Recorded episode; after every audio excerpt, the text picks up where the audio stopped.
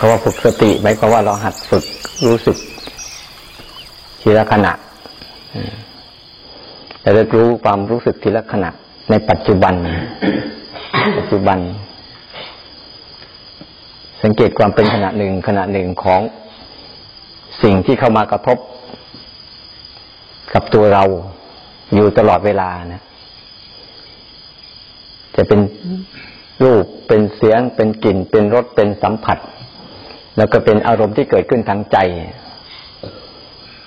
ที่เขาคอยดักวนเวียนอยู่รอบตัวเราเนี่ยนะอยู่ตลอด ที่จะถ้าเราไม่มีสติ สิ่งเหล่านี้ก็จะพาเราหลงหลงไป หลงไปสู่เป็นอารมณ์อดีตอนาคตไป เป็นความคิดไป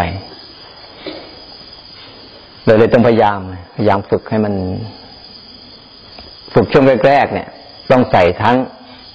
เจตนา เจตนาคือความตั้งใจ ตั้งใจที่จะรู้ลงไปด้วยแรกๆนะต้องใส่ทั้งเจตนา คือความตั้งใจ และต้องใส่ทั้งรูปแบบเข้าไป ทั้งเจตนาด้วย เจตนานี่เป็นเรื่องของภายในใจ ภายในใจเราอะรูปแบบนี่เป็นเรื่องภายนอก ที่เราใช้สิบสี่จังหวะบ้างนะ หรือก็จะใช้อะไรก็ตามพุทโธยุบหนอพองหนอเนี่ย เป็นเรื่องภายนอก เดินช้าเดินเร็วเนี่ย เป็นเรื่องของภายนอกที่จะปรับปรับให้จิตเนี่ย ใช้ทั้งร่างข้าศคือใช้ร่างกาย ใช้ท่านั่งใช้ร่างกาย ใช้อาการที่เกิดกับร่างกายเนี่ยจะทำให้ใส่เจตนาลงไป เพื่อจะทำให้จิตเนี่ยกลับมากลับมารู้เรื่องร่างกายก่อน เนี่ยเลยจึงต้องใส่ทั้งเจตนาใส่ทั้งรูปแบบ เข้าไป เป็นตัวดึงดึงออกมา ให้ก็ออกมาจากออกมาจากความสนใจเก่าๆเดิมๆที่เราเคยชินเนี่ยเคยชินกับความคิดและอารมณ์นี่คือความรู้สึกเดิมๆนะแต่เลยมาฝึกอย่างนี้ เราเลยใช้รูปแบบการเคลื่อนไหว ที่มีไม่มีคำบริกรรม ไม่มีภาษาไม่มีบัญญัติ แต่มีการรับรู้ทีละขณะไป ทีละขณะไป แล้วเราจะสังเกตได้ว่า ถ้าเราเกิดสตินะ เกิดสติเนี่ยมันจะมีลักษณะของทีละสัญญาทีละสัญญา คือรู้สึกทีละขณะ ทีละขณะ ทีละกับลักษณะถ้ามีสตินะมันจะจำลักษณะตรงนี้ได้ว่าหนึ่งมันทีละขณะสองมันจำลักษณะสิ่งที่เกิดขึ้นได้ อันเนี้ยถ้าคนไหนรู้สึกลักษณะสิ่งที่เกิดขึ้นกับเราทีละขณะ หมือนอย่างตอนเนี้ย เราสามารถที่จะจำเสียงทีละขณะ ทีละขณะ และลักษณะของเสียงได้ อันเนี้ยก็จะทำให้เกิดสติขึ้นมา เกิดสติขึ้นมา หรือเราเคลื่อนไหวอยู่ตอนเนี้ย สัมผัสอาการเคลื่อนไหวทีละขณะแล้วจำลักษณะของการเคลื่อนไหวได้ นี่ก็จะทำให้เกิดสติขึ้นมาเคลื่อนไหวทีละขณะกระจำลักษณะการเคลื่อนไหว หยุดทีละขณะ และจำลักษณะการหยุดได้ นี่ กระทบทีละขณะ แล้วกระจำลักษณะการกระทบได้ หนักเบาทีละขณะ และจำลักษณะของหนักเบาได้ อันนี้ก็จะทำให้เกิดสติหรือเวลาเราเดินเนี่ยยกเท้าขึ้นไปกระทบพื้นทีละขณะ และจำลักษณะของการกระทบแต่ละก้าวแต่ละก้าวแต่ละก้าวได้นี่นี่เป็นการลักษณะการฝึกสตินะฝึกสติให้รู้สึกทีละขณะ แล้วก็หัดจำลักษณะ แล้วก็จะไล่ไปเรื่อยๆ อาการทางกายเดี๋ยวเย็นบ้างร้อนบ้าง หรือแม้แต่อาการยืน ลักษณะของอาการยืนเป็นยังไง เดินลักษณะการเดินเป็นยังไง นั่งลักษณะการนั่งเป็นยังไง ตอนเนี้ยเรานั่งอยู่ในลักษณะไหน ก็สามารถที่จะมีรู้สึกถึงการขณะนั่ง และลักษณะของการนั่ง นั่งพับเพียบนั่งคัสมาธินั่งขาขวาทับขาซ้าย หรือขาซ้ายทับขาขวานี่แล้วก็ลงลึกไปสู่การรู้สึกอีก ในบริเวณนี้ยอุ่นมั่ง ร้อนมั่ง เย็นมั่ง นิ่มมั่ง แข็งมั่งปวดมั่ง เมื่อยมั่ง เป็นเหน็บบ้างอันเนี้ยลงลึกไปสู่การรู้สึกถึงทีละขณะกับลักษณะของอาการที่เกิดขึ้นกับร่างกาย คนไหนระลึกได้บ่อยๆบ่อยๆบ่อยๆเข้า ใจเขาจะเริ่มมาสนใจร่างกายนะแล้วก็จะทิ้งความคิดและอารมณ์ไปเอง ที่เป็นอดีตอนาคต ไม่ต้องไปห้ามมันเหมือนตอนเนี้ยใครกำลังง่วงอยู่ก็เห็นลักษณะความง่วงเข้ามาอย่างนี้ นี่นะนี่การฝึกสติ เมื่อฝึกสติแล้ว ในการช่วงแรกเนี่ย เป็นการฝึกพาออกก่อนหรือต้องใช้ใช้ใส่เจตนา ใส่ความพยายาม อืมแล้วใส่วิธีการเข้าไปนะเพื่อจะต้องทำให้เขาหัดออกมาก่อน แต่พอช่วงที่สองเนี่ย เป็นการฝึกศีล แต่ในกระบวนการที่ว่าหนึ่งสองสามอะไรนี่นะมันฝึกหนึ่งก็มีสองมีสาม ฝึกสองก็มีหนึ่งและสามฝึกสามก็จะมีหนึ่งสองสามมันไปด้วยกันขั้นตอนที่สองการฝึกศีลการฝึกศีลเนี่ย มันเป็นการฝึกใช้ความอะไรเรียกว่า มันจะต้องลด ลดวิธีการลง ลดวิธีการลง วิธีการที่เราสอนไปอะ ลดลง เช่นวิธีการเดิน สลับไปสลับมาสร้างจังหวะสลับไปสลับมาเนี่ย ให้มันลดลง มันใช่ให้อยู่ในบทท่าเดิมจริงเวลาสอนเดินอะ พอเดินไปสักพักหนึ่งสักรอบสองรอบแล้วกลับมาท่าเดิม รอบสองรอบแล้วกลับมาท่าเดิม หรือสร้างจังหวะแต่รอบสองรอบแล้วกลับมาสร้างจังหวะท่าเดิม เพื่อให้จิตเขาคุ้นชินกับการอยู่ในท่าเดิม นี่ เป็นการหัดให้จิตเขาหัดคุ้นชินอยู่กับจังหวะเดิม แต่ว่าไอ้ความคุ้นชินอันเนี้ยเขาจะสอดเขาจะค่อยๆรู้สึกทีละขณะ ทีละขณะทีละขณะไปได้ด้วย ไม่เผลอแล้วก็ไม่เพลิน แต่ถ้าทำแรกๆปุ๊บอะมันจะไปไหนไม่รู้ มันไม่ค่อยอยู่ มันจะหลุดไปแล้วความคิดจะเยอะดังนั้นตอนที่สองการกองการทั้งศีลศีลนี้จะลดลดเจตนาลดเอลดวิธีการลง อยู่ในรูปแบบเดิม แล้วดูมันลดแล้วลดความพยายามลงลดเจตนาลงที่จะไม่หนี ไม่หนีอารมณ์ และไม่สู้อารมณ์ ลดลง แต่จะเป็นการฝึกอดทนฝึกฝืนมัน เพราะเราต้องเข้าใจก่อนว่าศีลที่เราจะฝึกเนี่ย ศีลมีกี่หมวด ศีลเนี่ย มีกี่หมวด ที่เรารู้อยู่ก็ มีแต่ศีลที่เป็นศีลห้าศีลแปดศีลสิบศีลสองร้อยี่บเจ็ดที่เรารู้ใช่ไหมเนี่ย แต่ศีลนี้ก็เรียกปาติโมกสังวรศีลคือศีลที่เป็นข้อกฎบัญญัติ กฎบัญญัติที่เมื่อเราทำผิดแล้วเนี่ยจะมีข้อกฎบัญญัติตอนนี้เอาไว้ ว่าเนี่ยอย่าอย่าไปทำนะ อย่าไปทำนะอย่าถ้าทำแล้วมันจะผิด อันนี้เป็นศีลหมวดหนึ่งนะที่เป็นข้อกฎบัญญัติที่เราเอามาสื่อสารกัน เอามาบอกกล่าวกันว่า นี่มีห้าข้อนะคารวาสถ้าอยู่เป็นถ้าอยู่ถืออยู่วัดถือศีลอุโบสถก็มีแปด ถ้าเป็นสามเณรก็มีสิบถ้าเป็นพระพิสุก็มีสองร้อยี่สิบเจ็ดถ้าเป็นพิสุนีก็มากขึ้นอันนี้คือศีลที่ก็เขาเรียกปาฏิโมกข์สังวรศีลศีลที่เป็นข้อกฎบัญญัตินี่อันหนึ่งที่ไอ้ศีลอีกตัวอื่นจะมีอยู่อีกแค่ศีลที่เป็นรูปของการอินทรีย์สังวร อินทรีย์สังวรมาเป็นศีลในงานหัดสำรวมสำรวม ตา หู จมูก ลิ้นกาย แล้วก็ใจ นี่เป็นศีลอีกข้อหนึ่งนะ นี่เรียกว่าอินทรีย์สังวรสังวรคือสำรวมระวัง นี่เป็นศีลอีกข้อหนึ่งในในในที่พระเจ้าบัญญัติไว้ โดยการมีสติ ในการเห็นให้มีสติ ได้ยินให้มีสติ ได้กลิ่นให้มีสติ รับรสให้มีสติสัจจะทางกายให้มีสติ เวลามีอารมณ์คิดนึกขึ้นมาก็ให้มีสติ ศีลข้อนี้เนี่ยอินทรีย์สังวรเนี่ย จะเป็นศีลในการฝึกสตินะส่วนต่อมาคือศีลข้อหนึ่งคือศีลที่เป็นเกี่ยวกับอาชีวะ คือการเลี้ยงชีพ การเลี้ยงชีพการเลี้ยงชีพที่ผิดและศีลต่อมาอีกข้อหนึ่งคือศีลเสพปัจจัยสี่ที่เราสวดพระสวดปฏิสังขายโยบ่อยๆเนี่ย นี่ก็เป็นศีลอีกข้อหนึ่งที่ว่าจะกินแต่ละทีเนะ่ยให้พิจารณาก่อนว่า มันสมควรกินไหม จะนุ่งแต่ละทีก็ให้พิจารณาก่อนว่าสมควรนุ่งไหมนะจะกิน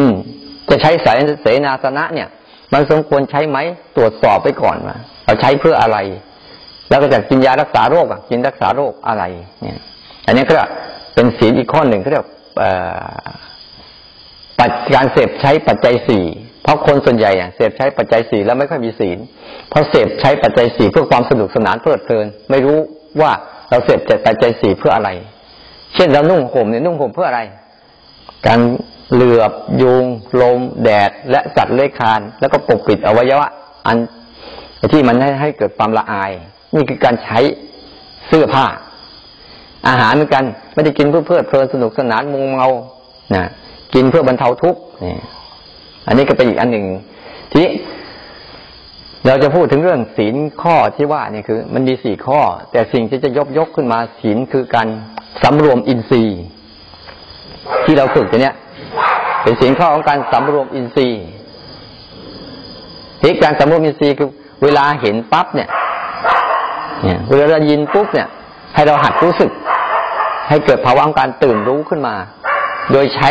เมื่อก่อนน่ะ เรา เราเห็นอะไรอะไรเราได้ยินอะไรปุ๊บอะพอกระทบกับเราปั๊บเราจะเลยไปคิดเลยใช่ไหมนี่คือเป็นส่วนใหญ่ พอเห็นอะไรปุ๊บก็เลยไปคิดเลย เห็นอะไรปุ๊บก็เลยไปคิดเลย นี่แต่ไอแต่หารู้ไหมว่า ไอกระบวนการการที่เห็นปุ๊บเนี่ย มันมีกระบวนการตัวรู้ก่อน ก่อนที่จะคิด ทุกครั้งที่เราเห็นเราได้ยินอะ มันจะมีตัวรู้ขึ้นมาก่อน แล้วมันก็จะเลยกลายไปคิด ทีนี้เราชำนาญไปกับการคิดบ่อย ๆ มันจึงเกิดไม่เกิดการสำรวมอินทรีย์ เห็นเลยคิดได้ยินเลยคิด ได้กลิ่นเลยคิด ได้รสเลยคิดภาษาทางกายก็เลยเป็นความคิด พอเป็นความคิดปุ๊บใจก็ไม่สมรวมอีก ก็ลงไปกับอารมณ์อีก ไม่มีการระลึกรู้ขึ้นมา แต่พอเราฝึกสติขึ้นมาปุ๊บอะ มันจะเป็นตัวกั้นระหว่างเนี้ย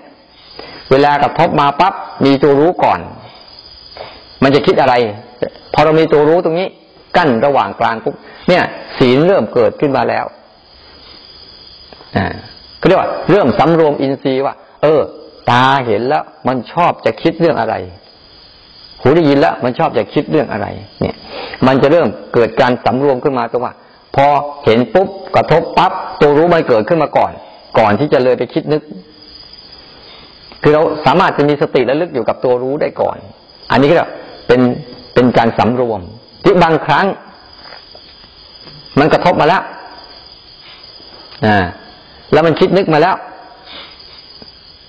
แล้วเอาไม่อยู่ เอาไม่อยู่ มันไม่หยุดอะ มันไม่หยุดมันไม่เลิก แล้วก็เลยต้องขยับมาสู่กระบวนการที่สองคือ ถึงคิดอยู่ ถึงกระทบอยู่ ถึงมีความคิดอยู่ ถึงมีอารมณ์อยู่ แต่เราไม่ให้มันออกมา ให้มันออกมา ไม่ให้มันออกมา ถึงแม้มันจะอยู่ในใจก็ตาม แต่ไม่ให้มันออกมาทางหนึ่ง ทางที่จะล่วงละเมิดของศีลทั้งหมดน่ะ มันมีอยู่สามทาง อืม ภายในคือทางใจ ใจที่เสียศูนย์แล้ว ใจที่เสียศูนย์ใจที่เสียปกติแล้ว ใจที่ผิดศีลไปแล้วนี่นี่เป็นทางหนึ่งเนี่ยคำว่าใจ เดี๋ยวจะพูดพูดให้ฟังว่าใจที่เสียศูนย์เสียศูนย์เป็นยังไง คือใจพอมันเสียศูนย์แล้วมันผิดปกติแล้วเนี่ย เราจะทำยังไง แล้วก็หัดห้ามก่อน ห้ามอันที่สองคืออะไร ถ้ามันคิดกระทบปุ๊บเห็นปั๊บมันอยากพูด ไอ้ถ้าว่าทางปากเนี่ยต้องระวัง ไอ้ปากนี่แหละตัวตัวแสบตัวดี เห็นอะไรก็พูดพูดพูดพูดอันนี้ไม่ค่อยมีศีลต้องเห็นปุ๊บเนี่ยให้มันเห็นก่อนว่ามันคิดมันจะพูดอะไรหุบปากไว้ก่อน การหุบปากไว้ก่อนนี่แหละ มันเป็นการสำรวมอินทรีย์ชนิดหนึ่ง เป็นการรักษาศีลชนิดหนึ่ง ที่ดีมากๆเลย ในบรรดาศีลห้าเนี่ยบรรดาศีลเนี่ย วาจาเนี่ย มีข้อผิดกี่ข้อ ตั้งสี่ข้อ พูดเท็จ พูดส่อเสียด พูดคำหยาพูดเพ้อเจ้อเนี่ย มันมีตั้งสี่อัน แต่อันอื่นเขาไม่มีอะไรมากนะส่วนส่วนใหญ่ทางวาจาเนี่ยมีตั้งสี่ชนิดเนี่ยพูดเท็จ พูดส่อเสียด พูดคำหยาพูดเพ้อเจ้อเนี่ยบางทีเราเห็นอะไรก็พูด เห็นอะไรก็พูดพูด มันเพ้อเจ้อ ที่มันเพ้อเจอเพราะมันไม่ทันไง ความคิดมันสั่งมันก็พูดเลย สั่งก็พูดเลย สั่งก็พูดเลย อันนี้มันก็เลยเกิดกระบวนการในการว่า ต้องรักษาวาจาเอาไว้ในเมื่อใจมันยังผิดใจมันผิดปกติ แล้วก็รักษาวาจาเอาไว้ บางครั้งเรารักษาวารักษาวาจาไว้ดีดีแต่อีกอันหนึ่งมาอีกคืออะไร ทีนี้มันรู้อะมันพูดไม่ได้ มันทำเลยทีนี้มันลงมือเลย นี่ มันจะหาช่องออก เมื่อออกปากไม่ได้กูออกกาย ออกกายเลยเนี่ยบางทีนะโมโหปากไม่พูดอะ แต่เดินนี่ลงเท้าตึ้งตึ้งตึ้งประชดนั่นแหละออกมาแล้ว มันออกมาทางกายแล้ว เนี่ย มันจะมันจะมีช่องออกอยู่แค่นี้แหละ เพราะว่าเวลามันเกิดผิดศูนย์ผิดผิดไปจากปกติทางใจแล้วเนี่ย มันจะมาคับบังคับกายกับวาจาเอาไว้ อันนี้แหละ จึงเป็นโชคของเราต้องฝึกฝืนกันฝึกฝืนไม่พูด ไม่ทำนั่งนิ่งนิ่งดูมันเฉยดูซิมันจะทํำยังไงก็เรียกว่า ไม่ให้มือ ไม่ให้มือให้เท้าให้ปากมัน ดูซิมันจะทํำยังไง อันเนี้ย เป็นช่วงของการฝึกขันติ และฝึกอดทนก็เรียกว่าฝึกฝืนมันอย่างเช่นมันอยาก สมมติอะมันอยากเนี่ยนะมันอยากอะไรสักอย่างหนึ่งเนี่ยเราไปเห็นง่าย ๆ กัน อย่างเราเรากินกาแฟเงี้ยเราลองดูสิลองฝึกดูเลยกินกาแฟปั๊บเนี่ยนะ อยากพออยากกินปุ๊บมันจะสั่งก่อนอยากทีถ้าใจหลุดไปกับอารมณ์อยากปุ๊บเนี่ย เราห้ามมันไม่ได้แล้วแต่เราเบรกที่กายกับวาจาไว้กายไม่เดินไปหามันจะเป็นยังไง ปากไม่สั่งใครทำจะเป็นยังไง แล้วดูที่ว่าอารมณ์มันจะเอาอยังไง อย่างเงี้ย หรือบางทีอย่างเดี๋ยวนี้เราติดไอ้เรื่องโทรศัพท์ใช่ไหมลองดูที่วันนี้ก็ไม่หยิบกับมันจะเป็นยังไงวันนี้ลองไม่หยิบกับโทรศัพท์สักวันหนึ่งสิจะเป็นยังไงลองไม่หยิบดูสิ แล้วเอาไว้ข้างๆกันแหละ เดี๋ยวมันจะเห็นความคิดที่แวบชวน ชวน เดี๋ยวเขาโทรมา เดี๋ยวมีเรื่องดันติดต่อนะ เดี๋ยวเดี๋ยวจะพลาดข่าวสารนะ เดี๋ยวไม่รู้นะเขาเป็นยังไง แล้วมาอยู่นี่เป็นยังไงไม่ได้ใช้ อยู่ได้ไม่เห็นมันตายเลย แต่พอมันอยู่ใกล้ปุ๊บมันจะมีเหตุผลมีความคิดในการที่จะหวานล้อมจิตพอหวานล้อมจิตเรียบร้อยปุ๊บจิตไม่ทันน่ะ ไม่ทันความคิด มันจึงลงไปสู่การกระทำทางกายกรรมกับวจีกรรม นั่นแหละ เริ่มขาดศีล ศีลเริ่มขาดทางนี้เนี่ยเพราะว่ามันจะเข้าไปทำให้ใจขาดก่อน ใจนะศีลทางใจคืออะไรคือปกติ ปกติคืออะไร ปกติของใจคือปกติของการรู้นั่นแหละ คือปกติของใจละเราจะไปหาปกติงั้นเราทุกวันเนี้ยเรามีเราเป็นปกติหรือเราผิดปกติมากกว่ากัน เราจะผิดปกติมากกว่า เราไม่ได้ปกติ ปกติของใจคือปกติของรู้ นะ ใจอะ มันเป็นปกติคือมันรู้ แต่ว่าสิ่งที่ผิดปกติคืออารมณ์ อารมณ์น่ะเป็นสิ่งที่ผิดปกติ ที่มันมาอยู่น่ะ เดี๋ยวมันโกรธบ้างเดี๋ยวมันเกลียดบ้างเดี๋ยวมันชอบบ้างเดี๋ยวมันชังบ้างอันเนี้ยคือสิ่งที่ผิดปกตินี่ถ้าใจเนี่ยมันรู้ว่านี่โกรธนี่เกลียดนี่ชอบนี่ชัง นั่นใจเริ่มมีปกติของใจ คือมีศีลแล้ว แต่ถ้าเผลอเมื่อไหร่อะผิดศีลทันทีเลย ดีนะที่พระเจ้าท่านไม่ปรับเรื่องผิดศีลทางใจนะถ้าพระเจ้าท่านปรับอย่างศีลห้าส่วนใหญ่ศีลห้าเนี่ยมันจะผิดศีลทางกายกับวาจา ถ้าปรับเรื่องผิดศีลทางใจเนี่ยโอ้โหตายเลย พระก็อยู่ไม่ได้ โยมก็อยู่ไม่ได้ รักษายากงั้นถ้าถ้ารักษาไอ้ศีลทางใจปกติของใจคือมีหน้าที่รู้อารมณ์ และสิ่งที่ผิดปกติคืออารมณ์ที่มันเกิดขึ้นมาน่ะ แต่ในความเป็นจริงแล้วอารมณ์มันอะมันเป็นปกติของมันแหละ มันก็เกิดมาอย่างนั้นแหละ ไปอย่างนั้นแหละ มันเกิดขึ้นมาอย่างนั้นแหละ แต่ว่าใจเราเข้าไปเสพเมื่อไหร่ปุ๊บมันจะทำให้ใจเราผิดปกติแล้วเสียศูนย์ เสียศูนย์หลุด พอใจเสียศูนย์ปุ๊บมันก็สั่งกายกับวาจา อันนี้เนี่ย เราต้องทนไงพอมันจิตมันเสียสูงปั๊บโอ้ยหลงไปกับอารมณ์โกรธแล้วแต่เรากลับมาที่กายกับวาจาไว้ ห้ามมันไว้ ไม่พูด ไม่ทำดูมันซิมจะทํำยังไง อันเนี้ยกำลังต้องกำลังของ ไอตัวกำลังของตรงนี้คือกำลังของตัวสมาธิ จะต้องเข้ามาสนับสนุน ถ้ากำลังของตัวสมาธิไม่มีนะหลุดลุ่ยไปหมดเลย เนี่ยเราไปสังเกตศึกษากันง่าย ๆ เวลาเราไปฝึกอะ ถ้าไปอยู่บ้านอะ ฝึกศีลดูสิฝึกตัวเองฝืนตัวฝืนอารมณ์เก่าๆที่เคยทำอะ อะไรที่เคยทำลองเลิกดูสิมันจะทํำยังไง มันจะสั่งเราสักวันละสักกี่เที่ยว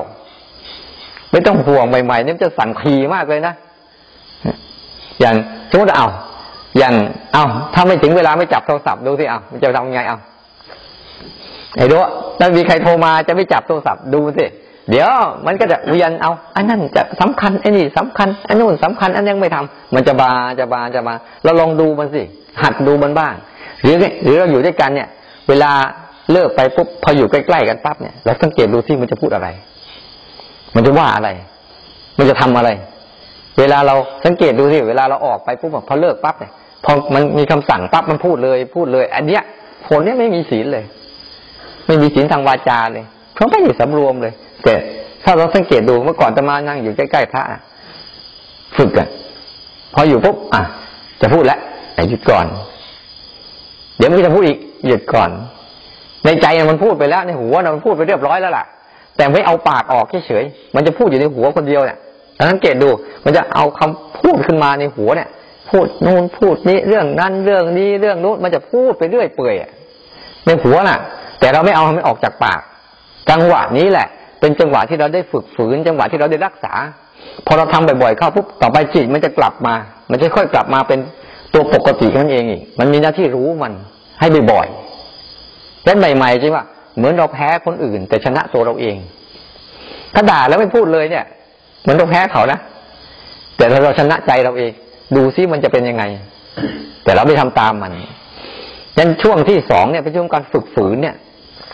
ยันสิ่งรอบๆตัวคุณฝืนได้หมดเลย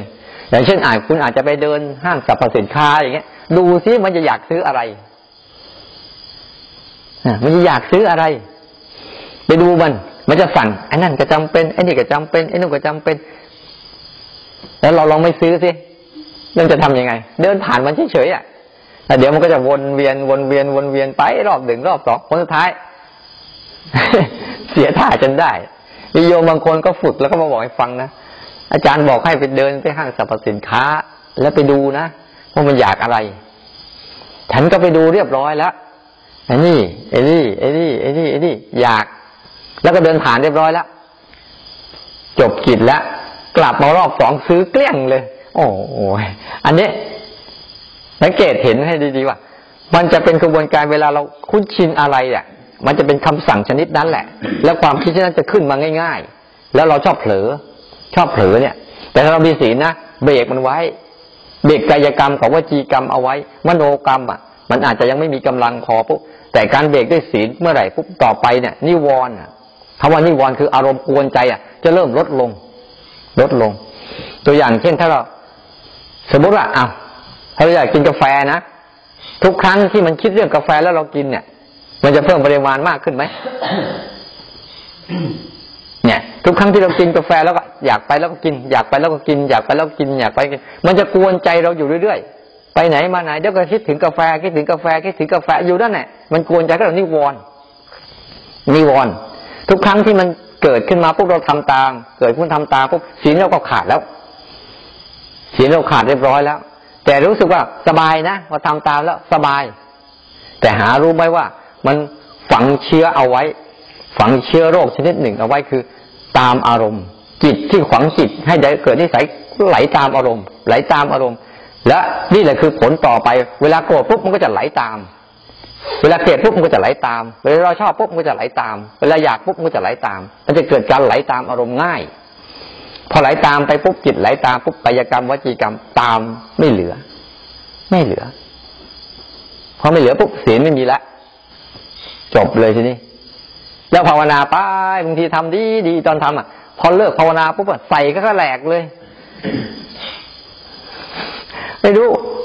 เอ้าไอคนภาวนาที่บ้านครับ ไม่ภาวนาทำไงยังไงก็มึงวะยิ่งภาวนายิ่งแย่แต่บางทีเราก็ว่า บางทีนะเราก็ฉลาด นี่นะได้ภาวนามาบ้างนะถ้าไม่ภาวนายิ่งกว่านี้เองอันเนี้ย อันนี้คือคือเงื่อนไขว่าถ้าเราต้องเราหัดในการที่อยากสำรวมเนี่ยคือ เราต้องเข้าใจว่า เนี่ย เมื่อเราห้ามใจไม่ได้ปุ๊บเนี่ยเราก็ห้ามกายกับวาจาเอาไว้ เพราะอารมณ์ทั้งหลายทั้งปวงนะให้รู้เลยว่า อารมณ์ทั้งหลายทั้งปวงเนี่ย ที่มันเกิดขึ้นมาเนี่ย ที่มันมีกำลังอยู่ทุกวันเนี้ยเพราะมันอาศัยกายกรรมกับวจีกรรม แล้วก็มโนกรรม มันจึงมีกำลัง ทุกๆอารมณ์ทุก ๆ ความคิดน่ะ ทุก ๆ ความคิดที่มันมีกำลังน่ะอาศัยสามอย่างนี่แหละ เป็นตัวส่งเสริมเสบียงมัน เป็นตัวหล่อเลี้ยงตัวมัน ให้มันมีโอกาสมารอบหนึ่งรอบสองรอบสามรอบสี่รอบห้ารอบหก จนกระทั่งมันเคยชินจนเป็นนิสัยตัวเองว่าต้องตอบโต้แบบเนี้ยแบบเนี้ยแบบเนี้ยแบบเนี้ยจนตัวเองไม่รู้เรื่อง พอไปตอบโต้กลับมาแล้วก็มานั่งโทษตัวเองอีกซ้ำก็ไปอีกกูไม่น่าทำไม่น่าพูด ไม่น่าว่าไปเลยเอาเขาอีกแล้วแต่ไม่ทันหรอก เพราะว่าไอ้ช่วงที่มันอะไรก็ตามที่มันทำจนเคยชินปุ๊บมันจะไวมาก มันจะเร็วมาก เราสังเกตไหมว่า เวลาเราทำงานอะไรที่ชิ้นงานที่ใหม่ๆเนี่ยมันจะทำยาก และทำลำบากมากเลย จะต้องค่อยๆแกะรายละเอียด ค่อยๆเก็บรายละเอียด ค่อยๆฝึกรายละเอียดกับมัน มันจะยากมากเลย ที่จะที่จะให้งานชิ้นนั้นออกมาได้สำเร็จ แต่พอทำบ่อยๆแล้วเป็นไงแป๊บเดียว คนไหนถ้าคนไหนทำกับข้าวนี่นะแรกๆก็ต้องตวงต้องวัดต้องชงต้องน้ำปลาเท่านี้อะไรที่แต่พอมันทำบ่อยๆเข้ามันชำนาญเป็นไงเฮ้ยกูจับใส่จับใส่จับใส่พอดีหมดเลย อันนี้เหมือนกัน จิตทุกครั้งที่มันมีอารมณ์แล้วเอากายกรรมวจีกรรมมโนกรรมไปเสพมันนี่แหละ มันจะสร้างวิบากอันเนี้ยนั้นศีลจึงช่วยลดได้ไงศีลลดได้ แต่ศีลจะลดได้เนี่ย ก็ต้องอาศัยปัจจัยของสมาธิไปด้วย แต่ตอนเนี้ยเราใช้ศีลก็การมีสติก่อน สติคือการสำรวมอินทรีย์รู้ไว้ก่อน อย่าเพิ่งทำอะไร เพราะมันจะมีจังหวะไง เราจึงมาฝึกรู้สึกตัวกันน่ะ เพื่อให้มันรู้ไว้ก่อนว่าเออเนี่ยมันอยากแล้วนะ อยากแล้ว เราไม่เอากายกรรมวจีกรรมมโนกรรมไปทำดูซิมันจะทํำยังไง เดี๋ยวมันก็หาย แต่ใหม่ๆนะมันจะมากวนบ่อย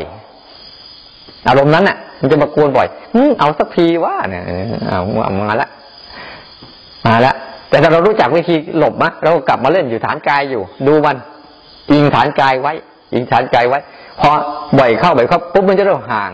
ห่าง ห่าง ห่าง ห่าง แล้วบางทีนะ เราจะรู้สึก เวลาเขาว่าเอ้าทำไมเมื่อก่อนเราโกรธแต่วันนี้ทำไมเราไม่โกรธเพราะเราไม่เคยให้อาหารมันไงนี่คือการไม่ให้อาหารของอารมณ์ล่ะ ทุกครั้งอะนี่เราต้องต้องเอาให้ทัน ถ้าไม่ทันแล้วรู้เท่า รู้ทัน รู้กัน รู้แก้ ถ้ารู้ไม่เท่า เอาไม่ทัน ก็ป้องกันไม่ถูกแก้ไม่เป็น เป็นแก้นู้นผลแล้ว เป็นผลแล้ว แต่การฝึกตรงเนี้ยให้มันมีศีลก่อนเนี่ย คือใช้ความอดทน อดมันทนมันไม่เอากายกรรมกับวิจีกรรมเท่านั้นแหละแล้วเดี๋ยวอารมณ์พวกนี้ยมันจะค่อยๆค่อยๆแล้วเราจะรู้สึกว่าอ้าวทำไมมันหายไปเร็วจังเก็ตไหมทำไมมันหายไปเร็วจังอ้าวทำไมเราเริ่มโกรธยากขึ้น รู้สึกว่าเขาพูดอย่างนี้อ้าวทำไมเราเฉยๆเนี่ยเพราะมันเริ่มมันเริ่มที่จะไม่เอากายกรรมวจีกรรมมโนกรรมไป ไปทำตาม แต่ว่ามโนกรรมเราก็ฝึกรู้ไปเรื่อยๆรู้เรื่อยเพื่อให้มันสู่ภาวะปกติของมัน ปกติของมันคือรู้ เนี่ยคือนี่คือปกติแหละรู้อย่างเฉยๆรู้อย่างซื่อๆรู้อย่างตรงๆรู้อย่างสบายๆรู้อย่างง่ายๆรู้อย่างที่มันสิ่งนั้นมันเป็นนี่แหละ เนี่ยคือปกติ ปกติของมันคือ คือมีหน้าที่รู้ ถ้าเลยจากนั้นไปเราผิดปกติหมดแหละ เนี่ย พอผิดปกติพวกผิดศีลทีนี้ปกติเนี่ยเป็นศีลทางภายในศีลทางภายในใจอะ มันได้ทำหน้าที่ตัวมันเองอย่างตรงๆแต่ทุกวันเนี้ยเราผิดศีลไปเรื่อยๆเรื่อยพอเราเห็นการปุ๊บเราก็พูดแล้วเห็นพูดเราพูดแล้วเห็นอะไรก็พูดแล้วบางทีก็พูดคนเดียวมันไม่ว่าอยากทำอะไรปุ๊บมันก็บ่นพึมพำพึมพำพึมพำมันคนเดียวแหละ แต่จะมีเพื่อนข้างๆด้วยนี่ระบายเป็นระบายเป็นรัวเป็นปืนกลเลยแหละเนี่ยจะอยู่คนเดียวเนี่ยมันจะพูดไปเรื่อยๆแต่ถ้าเราใช้ตัวเนี้ยเขาเรียกว่าใช้ความอดทน อดทนฝืนฝืนมันเหมือนเอามันมากี่ทีกี่ทีก็ฝืนมาเรื่อยๆฝืนมาเรื่อยๆบางทีอาจจะมาบางทีนะทำทำนะ นั่งอยู่เนี่ยไม่มีงานหรอกแต่มาสร้างจังหวะเดินจงกรมเมื่อไหร่เนี่ยงานมาเต็มหมดเลยอันนู้นไม่ยังไม่ทำอันนี้ยังไม่ทำอันนั้นยังไม่ทำสารพัดมันจะมาหลอกเราเขาเรียกว่านิวรณ์ตัวเนี้ย ถ้าเราลดได้บ่อยๆบ่อยๆเรื่องกวนใจจะค่อยๆหายไป การสำรวมอินทรีย์สำรวมสามตัวเนี่ยกายกรรมกับวจีกรรมบ่อยๆเข้า แล้วมโนกรรมที่มันค่อยๆแยกตัวเองออกมาจากอารมณ์เข้าอะ เดี๋ยวอารมณ์ต่าง ๆ ทั้งหลายทั้งปวงอะ มันจะไม่ค่อยเกิด มันจะไม่ค่อยเกิดเรื่องนิวรณ์มันจะลดลงไปในเวลาเราจะทำอะไรปุ๊บเนี่ย เราต้องพยายามสำรวมระวังดีๆ ไม่ใช่เราฝึกยูรู้จังหวะดีๆแล้ว พอรู้จักการสร้างจังหวะเดินจงกรมหลุดจากรูปแบบหลุดไปหมดเลยเนี่ยเดี๋ยวก็ไปเดินจงกรมสังเกตดูไหมเวลาเราพูดกับใครนะเราไปเดินจงกรมสิไอ้คาพูดนั้นน่ะขึ้น สังเกตดูไหมล่ะ คุยคุยเขาแม่มันต้องคุยอย่างนี้สิคุยอย่างนั้นสิเรื่องที่ยังไม่ได้คุยเลยเอาเอาละอยู่ในทางจงกรมน่ะ ฟุ้งอยู่คนเดียวละฟุ้งอยู่คนเดียวเพราะมันไม่ทันมันน่ะ เผลอไปพูดแล้ว ทีนี้มันก็จะสร้าง โดยเฉพาะอย่างยิ่งเรื่องวจีกรรม ผู้หญิงเนี่ย ชอบเป็นเยอะ ผู้หญิงเนี่ย ชอบพูดเยอะ ต้องระวังดีๆวจีกรรมเนี่ย อย่างน้อยเนี่ยมันอยากจะพูดสิบเรื่อง พูดมันสักเรื่องเดียวพอให้ดูมันที่เหลือ ดูมัน ดูมัน ดูมัน ดูมัน ดูมันเฉยๆไม่ได้ไปอะไรกับมัน ศึกษาดูมันนี่จะเห็นอะไรเราพูดเรื่อยพูดเรื่อยพูดเรื่อยอันเนี้ยมันไม่ค่อยจะจะมีศีลทางวจีมันไม่ไม่ไม่ค่อยเกิด แล้วนิวรณ์ในใจก็จะมาเรื่อยๆ ความคิดทำไมความคิดมันเยอะ นี่แหละคือเหตุปัจจัยให้ความคิดมันเยอะเราเราคิดปุ๊บเราก็พูด คิดปุ๊บเราก็พูด คิดปุ๊บพูด เราไม่มีการสำรวมที่กันเป็นศีลไง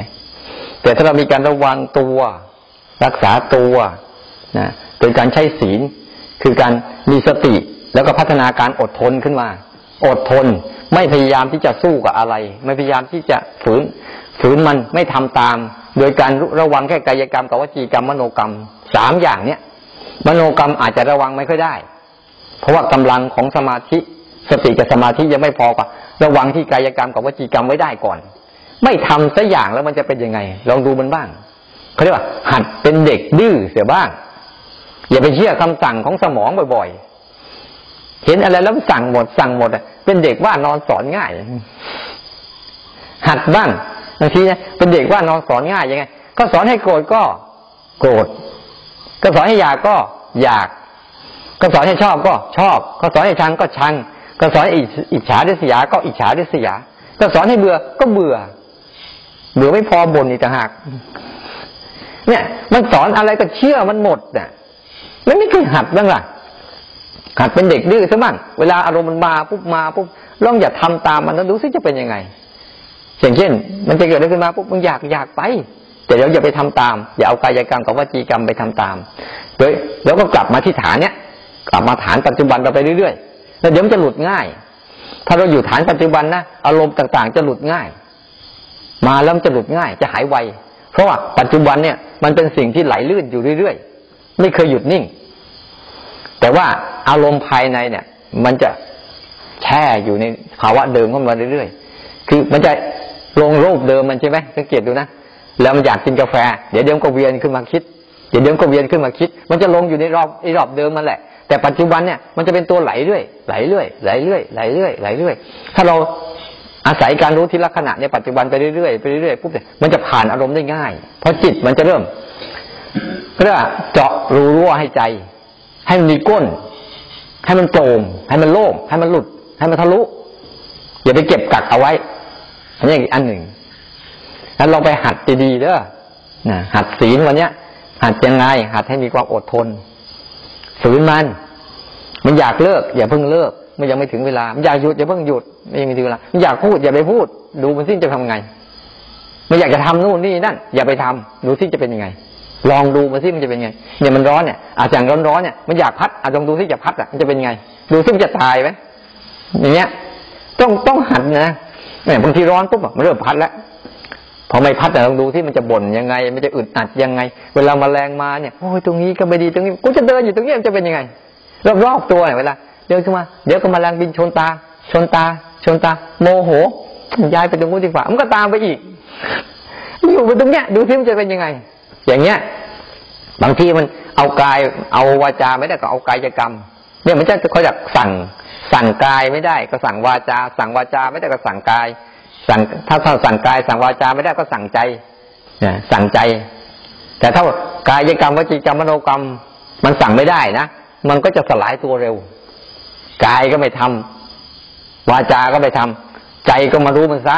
แล้วเดี๋ยวมันก็จะผ่านไปเร็ว ผ่านไปเร็ว แต่ถ้าทำตามมันนะมันจะคอยออกมาเรื่อยๆเพราะเราให้อาหารมันนี่สังเกตไหม ถ้าเราจะเลี้ยงหมาเราให้อาหารหมาที่หมาก็มาหาเราแหละถ้ามากี่ทีกี่ทีแล้วเราไม่ให้มันมันจะมามันจะหาเราไหมกูมาหาคนนี้กูไม่ได้กินหรอก แล้วมันจะมาไหมอารมณ์ในใจก็เหมือนกันนั่นแหละมันเหมือนหมานั่นแหละไม่มีอะไรหรอก คุณไปให้มันบ่อยๆมันก็มากวนคุณบ่อยๆมันก็เลยเป็นนิวรณ์คาใจ พอนิวรณ์มาปุ๊บสมาธิก็ไม่ค่อยเกิด เนี่ยนี่คือเหตุปัจจัยของมันแหละอย่าให้อาหารมัน แต่อย่าปฏิเสธมัน หมามันต้องมา แต่แค่ไม่ให้อาหารมันเท่านั้นแหละ เดี๋ยวมันไปเอง แล้วต่อไปมันมันรู้เลย ถ้ากูวิ่งเจอคนนี้กูไม่ได้กินแน่มันแค่วิ่งผ่านผ่าน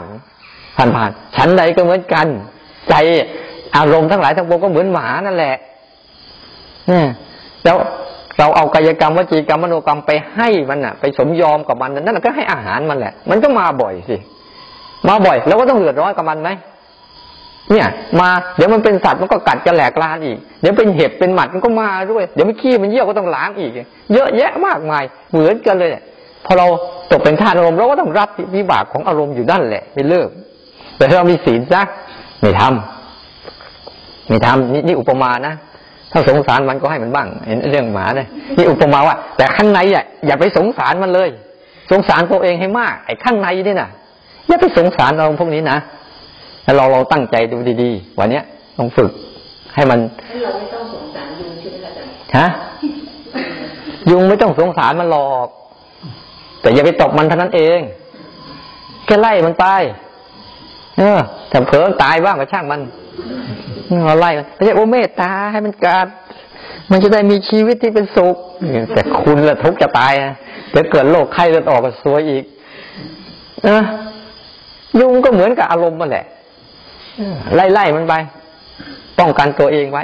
เช่นเวลาเราฝึกปุ๊บเราจะมีวิธีการเล่นหลายอย่าง เช่น ฝึกแล้วพอฝึกฝืนปั๊บเนี่ยควรจะทํำยังไงเนี่ยเราจะตรวจสอบได้แล้วเออเรื่องนี้ควรทำนะเป็นกุศลนะเราก็ทำเรื่องนี้มีคนทำนะเป็นอกุศลนะเราก็เลิก เนี่ย มันจะมีการตรวจสอบมัน โดยการตั้งตรงนี้ปุ๊บแล้วปัญญาไอการตรวจสอบก็คือตัวปัญญานั่นแหละ ศีลมันจะมาสมาธิคือตั้งมั่น ปัญญาก็จะเลือกได้ว่าควรทำไม่ควรทำควรเฉยไม่ควรเฉย และเฉยยังไงไม่เดือดร้อน มันมันจะรู้ของมันอยู่ แต่ฝึกศีลขึ้นมาก่อน ให้มันกำจัดนิวรณ์เพื่อปัจจัยสู่สมาธิที่ตั้งมั่น อ่อนโยน ไม่หวั่นไหวกับอารมณ์ แล้วมันจะเข้าสู่กระบวนการต้องขยับไปสั้นขั้นที่สามคือ ไม่มีเจตนา ไร้เจตนาไร้การกระทำมีแต่จิตที่เป็นอุเบกขากับทุกเรื่องราว นี่ แต่ขั้นตอนที่สองเนี่ยศีลเนี่ย มันสนุกถ้าฝึกแล้ว มันได้สู้กับตัวเองอะ ได้สู้กับอารมณ์ตัวเอง ได้เอาชนะตัวเองอื่น ชนะคนอื่นร้อยครั้งพันหนน่ะไม่เท่ากับชนะตนทีเดียวการชนะตนเนี่ย มันทำให้จิตเติบโตขึ้น เป็นผู้ใหญ่ขึ้นไม่อ่อนแอ เละเทะไปกับอารมณ์มากนะนะนั้นการฝึกแบบเนี้ย การฝึกแบบมีศีลเนี่ย บางทีมันก็แพ้มัน แต่แพ้นั้นเรารู้ความหมายของการแพ้ไหมโอ้เราเสียท่า เราสังเกตเหตุปัจจัยไหมว่ามันแพ้น่ะ เพราะอะไรอ๋ออยู่เป็นใจแวดล้อมแบบนี้ แบบนี้แบบนี้บางทีอยู่คนเดียวไม่เป็นไร ไปอยู่ในหมู่เพื่อนฝูงเนี่ยอาจจะแพ้เขาไหลไปกับเขาอีกอ้าวตั้งใจใหม่เนี่ยตั้งใจใหม่ไม่เป็นไร แต่ตั้งใจใหม่จำเอาไว้แล้วตั้งใจใหม่ระวังใหม่ ชนะบ้าง ชนะก็ไม่จะเหลิงว่าครั้งนี้เราชนะชนะแล้วจะชนะเรื่อยเดี๋ยวมันก็จะหามุมใหม่มาหลอกล่อเราอีก นั้นแพ้บ้างชนะบ้าง แต่ขอให้รู้ว่าแพ้เป็นยังไง ชนะเป็นยังไง มันจะได้ทำให้จิตเนี่ยเติบโตขึ้นมาในการฝึก มันจะทำให้จิตเนี่ยได้ได้ได้มีความเข้มแข็งในการศึกษา โครงสร้างของชีวิต โครงสร้างของอารมณ์ โครงสร้างของเหตุปัจจัยที่จะมาประกอบเป็นอารมณ์ แล้วก็วุ่นวายกับใจเรายังไง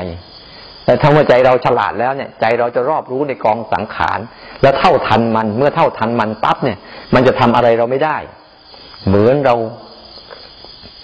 เหมือนเรารู้ว่าใครคำว่าต้มเราแล้วอะเราจะโดนเขาต้มไหมมันมาต้มมาหลอกลวงเราเนี่ย ถ้าเรารู้แล้วเนี่ย เราจะเป็นเหยื่อมันไหมที่เราเป็นเหยื่อทุกวันนี้เพราะเราไม่รู้ไง ถ้าเรารู้ความจริงว่ามันคืออะไรนะต่อไปมึงจะมาต้มกูเท่าไหร่เอ้ยมึงมาต้มกูหรอกกูไม่เอาหรอกกูรู้มึงจะมาหลอกกูหรอกมันจะเอานู่นมาเสนอนี่มาเสนอกูรู้ ลึกๆมึงซ่อนอะไรไว้ หน้ามันยิ้มแย้มแจ่มใสแต่ข้างหลังซ่อนนี่แต่ว่าจะเสียบมันนี่รู้ไม่เอา อย่างเงี้ย พอมันเข้าใจพวกอารมณ์เนี่ยบางทีนะมันมาเหตุผลดีดีสังเกตไป มันจะมีลักษณะอยู่สามสี่อย่างหนึ่งบางทีมันบังคับเลยบางบังคับขู่เข็นเลยมึงต้องทำนะไม่ทำไม่ได้ บีบคั้นขู่เข็นเขี่ยวเข็นให้ตายเลยแหละ มันจะเอาให้ตายเลย ต้องทำนี่ อันหนึ่ง อีกอันหนึ่งคือ มันมาแบบอ้อยอิง แบบแบบเดินกับมิตรมาแบบเป็นญาติดี มาแบบเป็นเพื่อนดี มาแบบเป็นเพื่อนรักโอ้ยเนี่ยมา อย่างดีเลยแล้วก็เผลอ อีกอันหนึ่งคืออะไร มันมาด้วย เล่ห์เหลี่ยม เหตุผลประกอบเยอะแยะมากมายเลย ความจำเป็นขึ้นมาเต็มมาเลย พอไปทำเสร็จเรียบร้อยกูไม่เห็นสำคัญเลย เนี่ย มันจะมาแบบเนี้ยบ่อยๆบางทีมันเอาทื่อๆตรงๆเลยนะบางทีมันก็เอาแบบอ้อมๆ แต่เรานั่งดูมันดีๆปุ๊บเนี่ยโอ้ยไหนบางทีมันเอาทื่อๆตรงๆเนี่ยมันบีบคั้นมากๆคนดูตายเอาสิแล้วไปทำตามแล้วมันจะเป็นยังไง ใครจะตายเอา